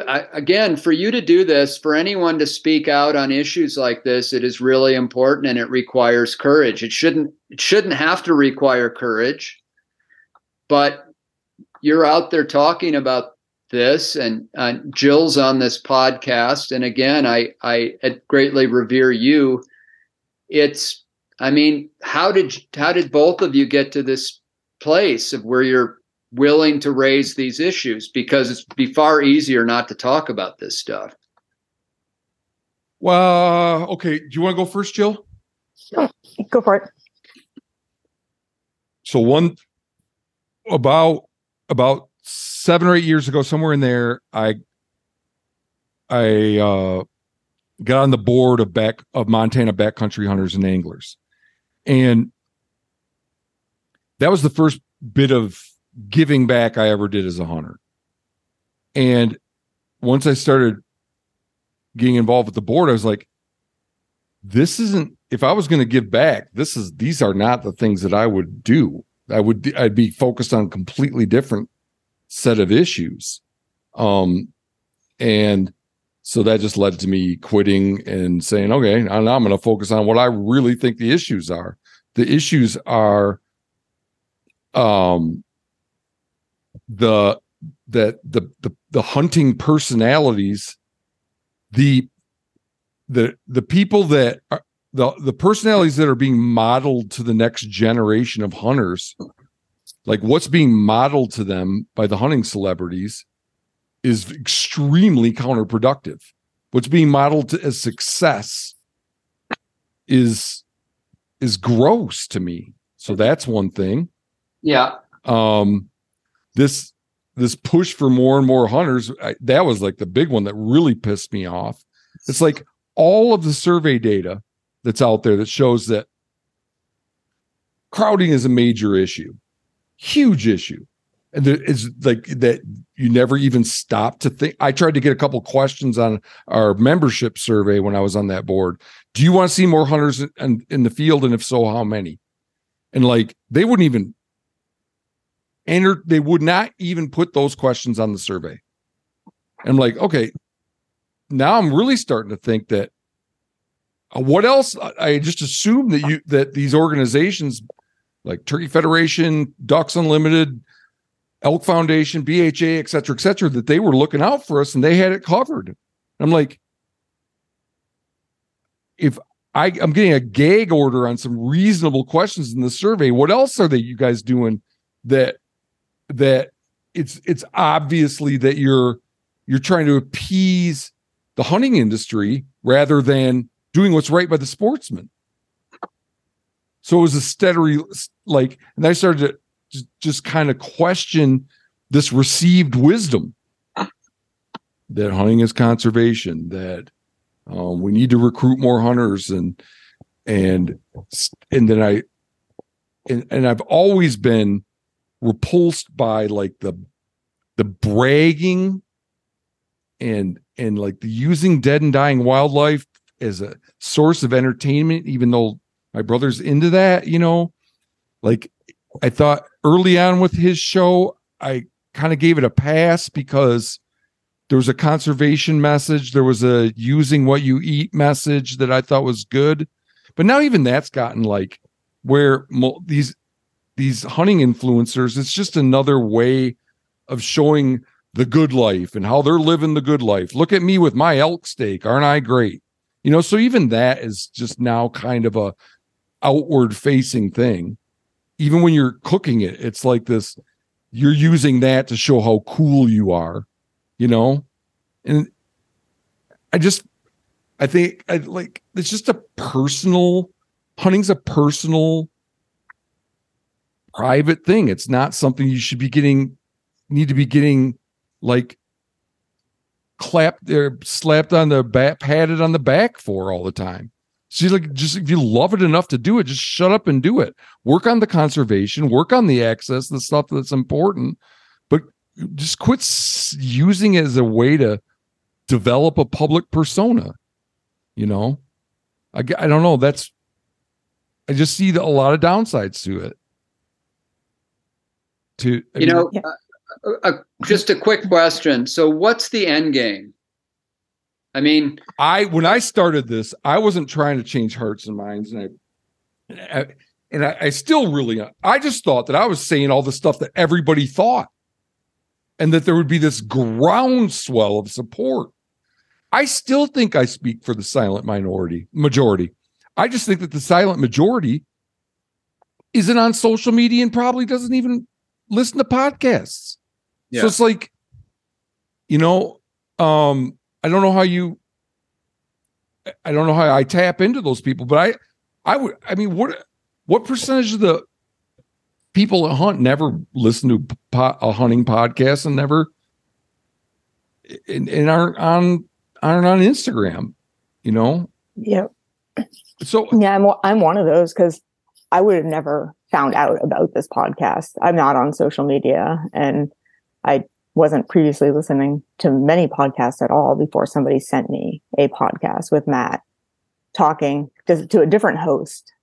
And I had been thinking about these issues for a long time, within the recreation industry. Todd, we've talked about that a little bit, that just that industrial size growth of the recreation industry and the hunting industry. And with the amount that the hunting industries touts conservation, it just seemed more reprehensible to me. And that I wasn't, because like you guys, I started hunting before social media. So I could see like a big divide and a big difference, even between friends of mine that had started hunting after social media. And so even though I wasn't on it, I could see the effects of it. It's almost like the sober person in a room of drunks, right? Because I'm not on it and not really participating in it. And I started like disassociating from it and was pretty much happy being in my own little hunting world. And I am part of a VHA chapter where I am. And it's a great group of people. And so I was involved, you know, with local issues that way. And I still am. But then I got sick, and it was the first time in 7 years that my kids actually left me alone while I was sick. And I had the thought, oh, I actually have more time to start doing stuff. And I started reading more and listening to more and thinking, and it seemed like Matt was almost doing this hypothesis, like where he was throwing out this experiment, and he was willing to have his mind changed and was asking people for input and asking people to come to the table. And because it had been something I had been thinking about for a long time, particularly the piece about the hunting industry getting so big, and are we giving back enough, and the monetization of wildlife and what it's going to look like for my kids in 20, 30, 40 years. Those were the pieces that were, speaking to me particularly. So I just reached out to Matt, and then he called me, I think the next day, right, Matt? Yeah. 2 days later, yeah. Go ahead. Oh, no, go for it. There's this, even though there's a bunch of people out there that I do think all this stuff that Jill and I and the rest of the people that are working on this little Hunt Quietly movement think, the people that are online have an asymmetrically huge effect on everybody else. Because like what I think is that hunting TV and hunting social media, they cause jealousy and greed, which leads to commodification and privatization of wildlife. I just don't see how that could be any other way.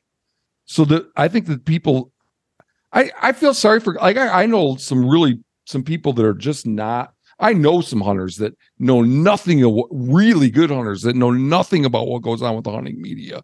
All they know is it's getting very crowded and they can't bang on doors and get permission anymore. Yeah. You know, that sucks. And Matt, we were talking about this a little before that. Yeah. The hunting community, we never had that conversation. Like, social media just kind of came and people started running with it. And there was never a check or a balance that I remember. Yeah. No, it just happened organically without any kind of, until it got to, this point. You know, people that don't even hunt that I know, that I meet or whatever, and this topic comes up, they get what I'm saying in about 2 minutes. You know what I mean? Well, because I think it reflects in many parts of their lives. It doesn't have to be hunting. It's people are doing it in the skiing industry, in the peak bagging, in every single aspect of outdoor rec, or maybe even other spaces that I'm not familiar with. I was telling Jill the other day, I'd love to get a surfer and a mountaineer on, because I think that any human activity where crowding is an issue should be reserved for people that do it for the love of it, you know? And like, those are two human activities where crowding is a huge issue, you know? But I don't know that you can parse out the people, you know, people on social media aren't necessarily doing it for the love of it. I mean, some people probably are and some people aren't. Yeah. Oh, yeah. You're right. Absolutely. Yeah. Absolutely. Well, if I may throw something out here, these kinds of conversations aren't happening. It's as if there is no alternative to what is prevailing out there. And, you know, the silent majority,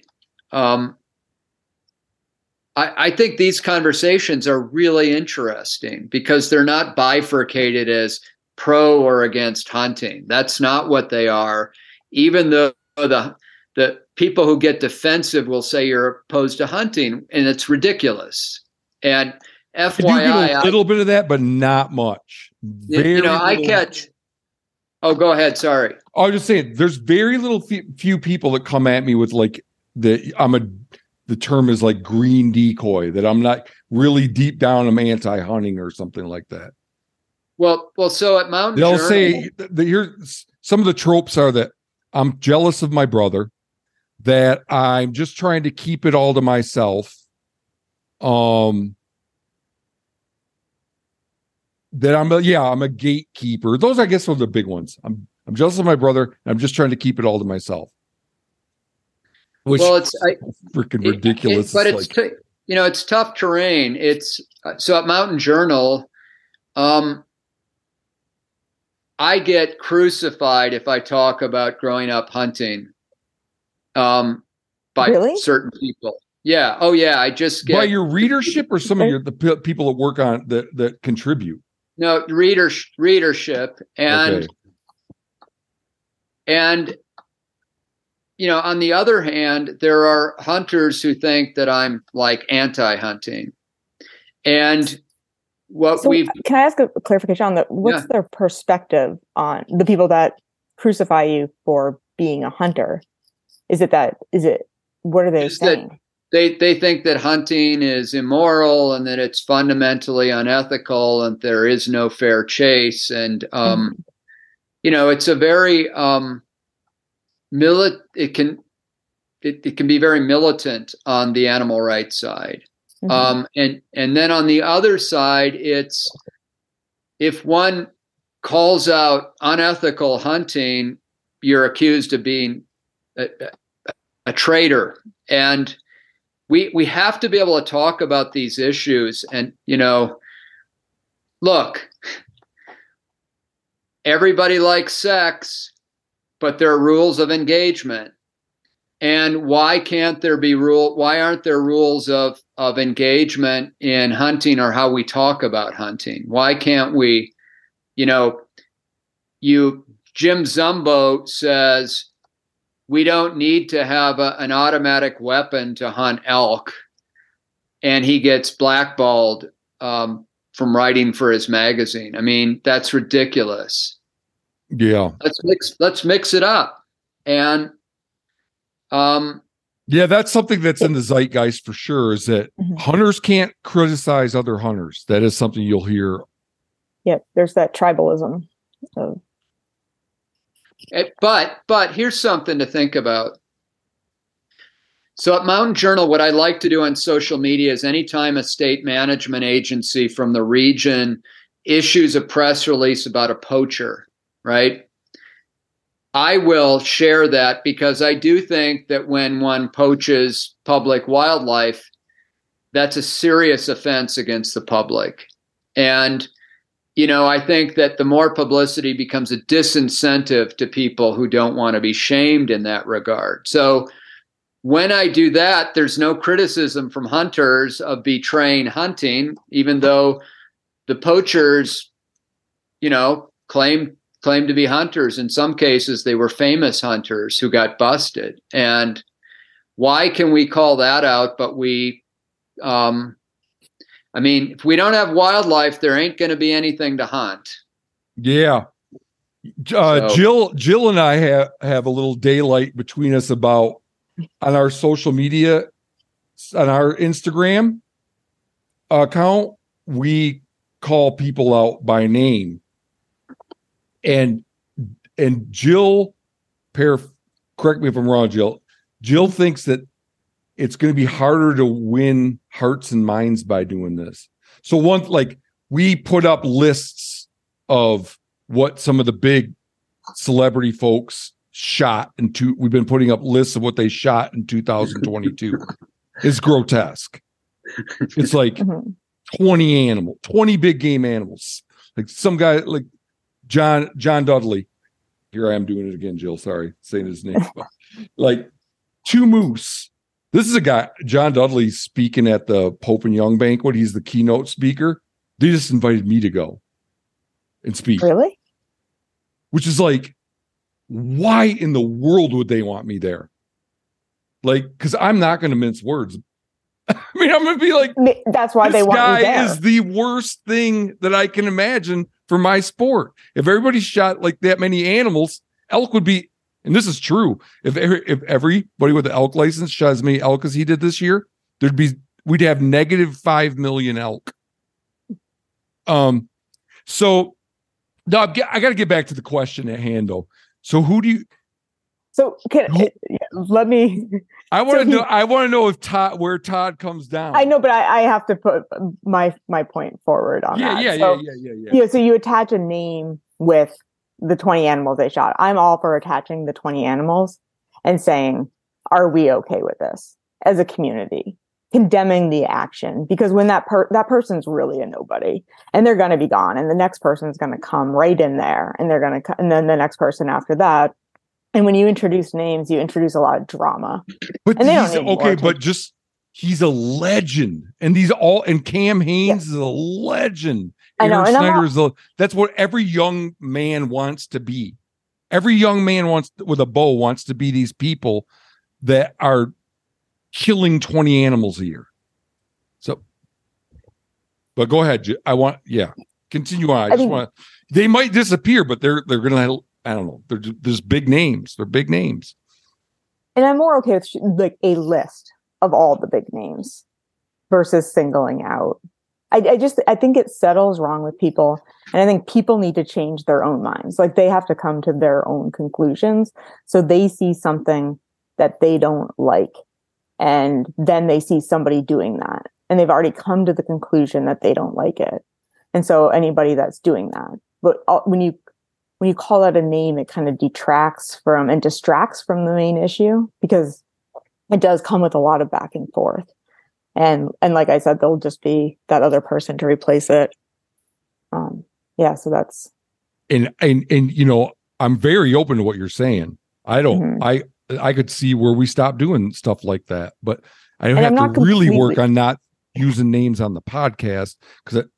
But I mean, yeah, there is a place like where I think you could throw out a name here and there, but when it gets redundant, people start focusing on that and the name throwing and the name blaming game.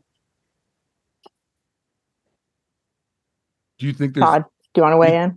I'm somewhere between a 1% and a 2% chance of saving hunting. Does using names move me closer to the 1% or closer to the 2%? You know, this is an interesting issue. I wrote a book about scientific whistleblowers in state and federal land management agencies in the late 1990s. And so I investigated hundreds of cases of whistleblowing. And what I found was, to speak to Jill's point, is if somebody did something illegal and they're charged, that's one thing. But it's another thing when you just criticize somebody.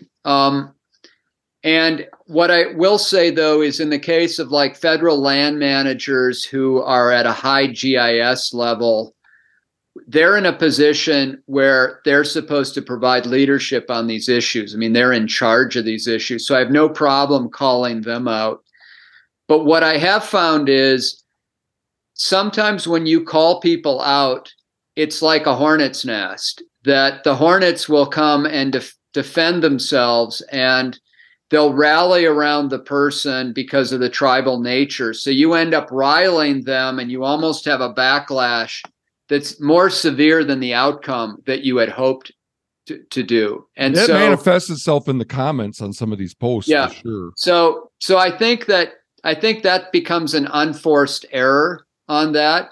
You know, it's interesting. One can make references or allude to things without actually naming the name. Now, Jill has seen me in some of my reporting where I will mention the name of, say, a forest supervisor. And I do that because the media isn't asking these questions. You know, in one case, I asked this particular person, why aren't you dealing with sprawl that is impairing the ability of this federal land to be ecologically healthy? Why aren't you doing that? And that's because that person is in charge of that crown jewel national forest. If it were an underling, it might be a little bit different, but and you're asking questions, like you're posing questions. Yeah, it's questions. You're not, you're not like marring that person. No, or claiming illegal activity or anything like that. But mm-hmm. yeah, calling them out. You know, sometimes some of that. What I found is one of the most powerful techniques is just to ask rhetorical questions. Mm. Because then your reader or your audience will answer those, and you're not being didactic. You're not being preachy and telling them what they ought to think. Because I think the silent majority actually would respond well to rhetorical questions. They get it. And frankly, you know, when Mojo was formed, I was told that we would be lucky to have 5,000 Facebook followers, and we have 250,000. And in 5 years, mm-hmm. around the world, 40% in region, 60% beyond. I have banned 8,000 people. I have this rough running list, and if an anti-hunter says we should be hunting hunters, they're banned. If someone on the right says, you know, snowflake animal rights people are pedophiles, you're done. And what I've tried to do is craft it. Are you the one that's adjudicating all that, or you got somebody that does it? Well, not now. I have a colleague, but I did that before, and I was just ruthless. And people said, "Well, you're censoring," and I said, "Absolutely, I am." You know, in a newspaper might get hundreds of letters to the editor, and they might print 10. Right. Mm-hmm. So, what we allow to stand are comments. It doesn't mean we can't agree to disagree or be passionate, but we are going to do that respectfully. And so I think what Mojo has succeeded at is there are people across the spectrum who weigh in, and it's become this sort of town square on issues like that. And I'm really happy with that. That's cool. Yeah. But it has to be, to this conversation, it has to be refereed and adjudicated, because what has disappointed me most is that adults will behave like children if left unchecked. Yeah. Yeah. Our Instagram, the guy that's running, he's this young guy in Colorado. He's got a really good sensibility to him. And I was telling Jill that I don't have access to our Instagram anymore. Because it was proving incredibly unhealthy for me. Yeah. And we've only had it for 6 weeks. So I had him change the password and block me. I got to see a chance to see how he works with stuff, and yeah, he's very loath to block someone, and he interacts with people and tries to show them respect.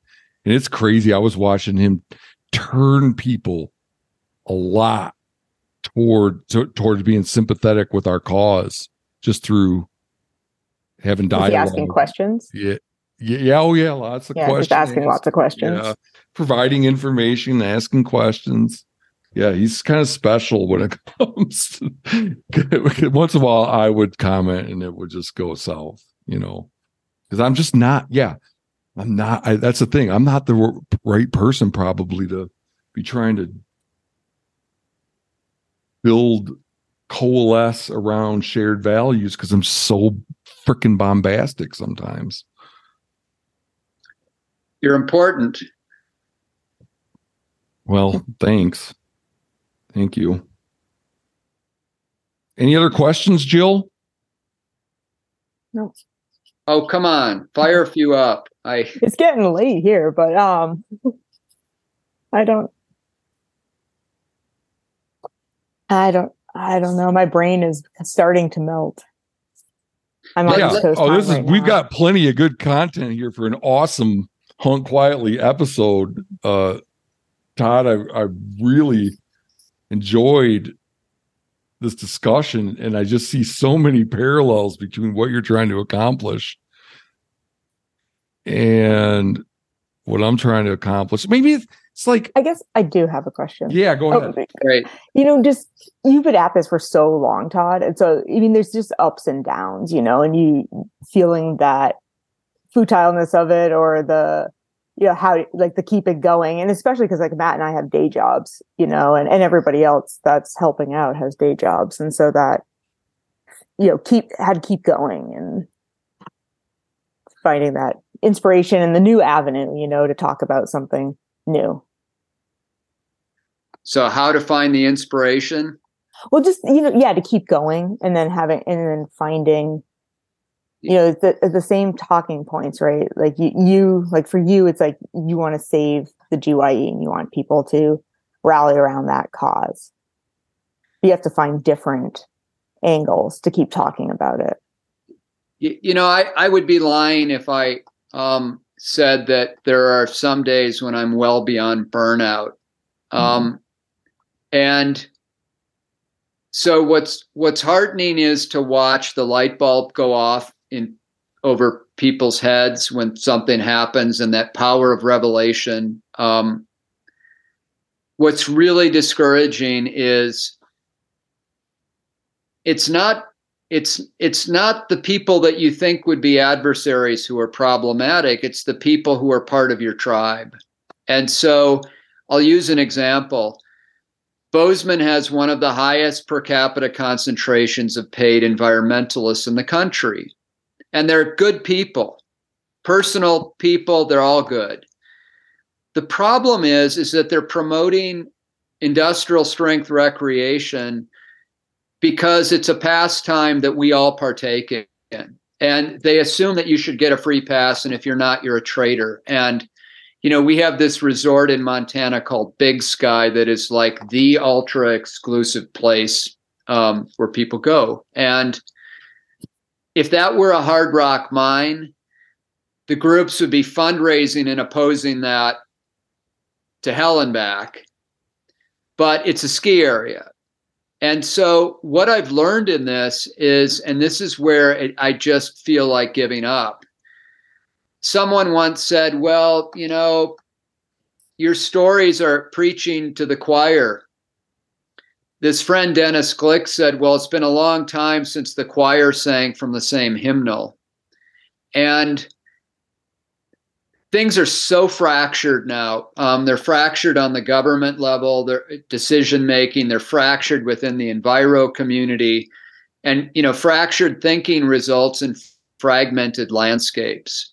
Mm. And so I teeter at the edge of just throwing up my hands and saying, you know what, I could be out hunting or hiking or doing something else and having a mindless job doing, you know, being a cook in a restaurant. But I don't know. I just, this isn't like, I don't feel righteous about this. This is really where science informs and where history informs. And it's why I have such respect for both of you in doing this. With regard to Greater Yellowstone, I'm not a zealot or a fanatic or rabid about this. It's just having traveled as a journalist around the world and being able to see this place that is a miracle. And we've only been saved for really a handful of reasons. One is that we have the land base that's remained relatively unfragmented. Two, we've been remote. And three, we haven't had population pressure. Yes, and by dint of coincidence. Yes. Yeah. So it isn't necessarily that we've been brilliant. It's that, you know, geography has really been our salvation, and it's allowed conservation to succeed where it's been more problematic elsewhere. And so I'll just share something with Dr. Chris Servine. You know, Chris was for 35 years head of National Grizzly Bear Recovery for the Fish and Wildlife Service. And for a few decades, he was so pro delisting. And, you know, he thought states should be able to get management. There should be a sport hunt of bears, yada, yada, yada. Well, you know, he said to me a while back, he said, Mountain Journal's reporting on growth issues and on outdoor recreation, in addition to these draconian laws in Montana that are, you know, anti-predator, he said that helped reframe his position. This was a guy, you know, in favor of delisting bears, and now he's opposed for the reasons that bears are not moving into secure habitat, that this sanguine outlook that we had for bears is not rosy after all, and that there are consequences of people moving in to live the dream of the TV melodrama Yellowstone.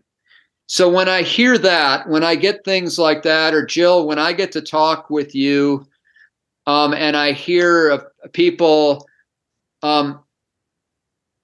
the conservationists of your generation are stepping up and civil servancy, which is a really tough job, I get inspired. Or Matt, when you stand up and you do this, you could easily not do it. Your life could be easier in some ways by just going along to get along. I mean, that's what inspires me to do it. And, you know, you talk about the silent majority. I think there are a lot of us out there who share these values, but we feel like we're blowing in the wind. And what we need is some sort of centrifugal force that allows us to all come together. And to a certain degree, Mountain Journal's been that for a lot of people who have felt isolated in these COVID times, as we all have.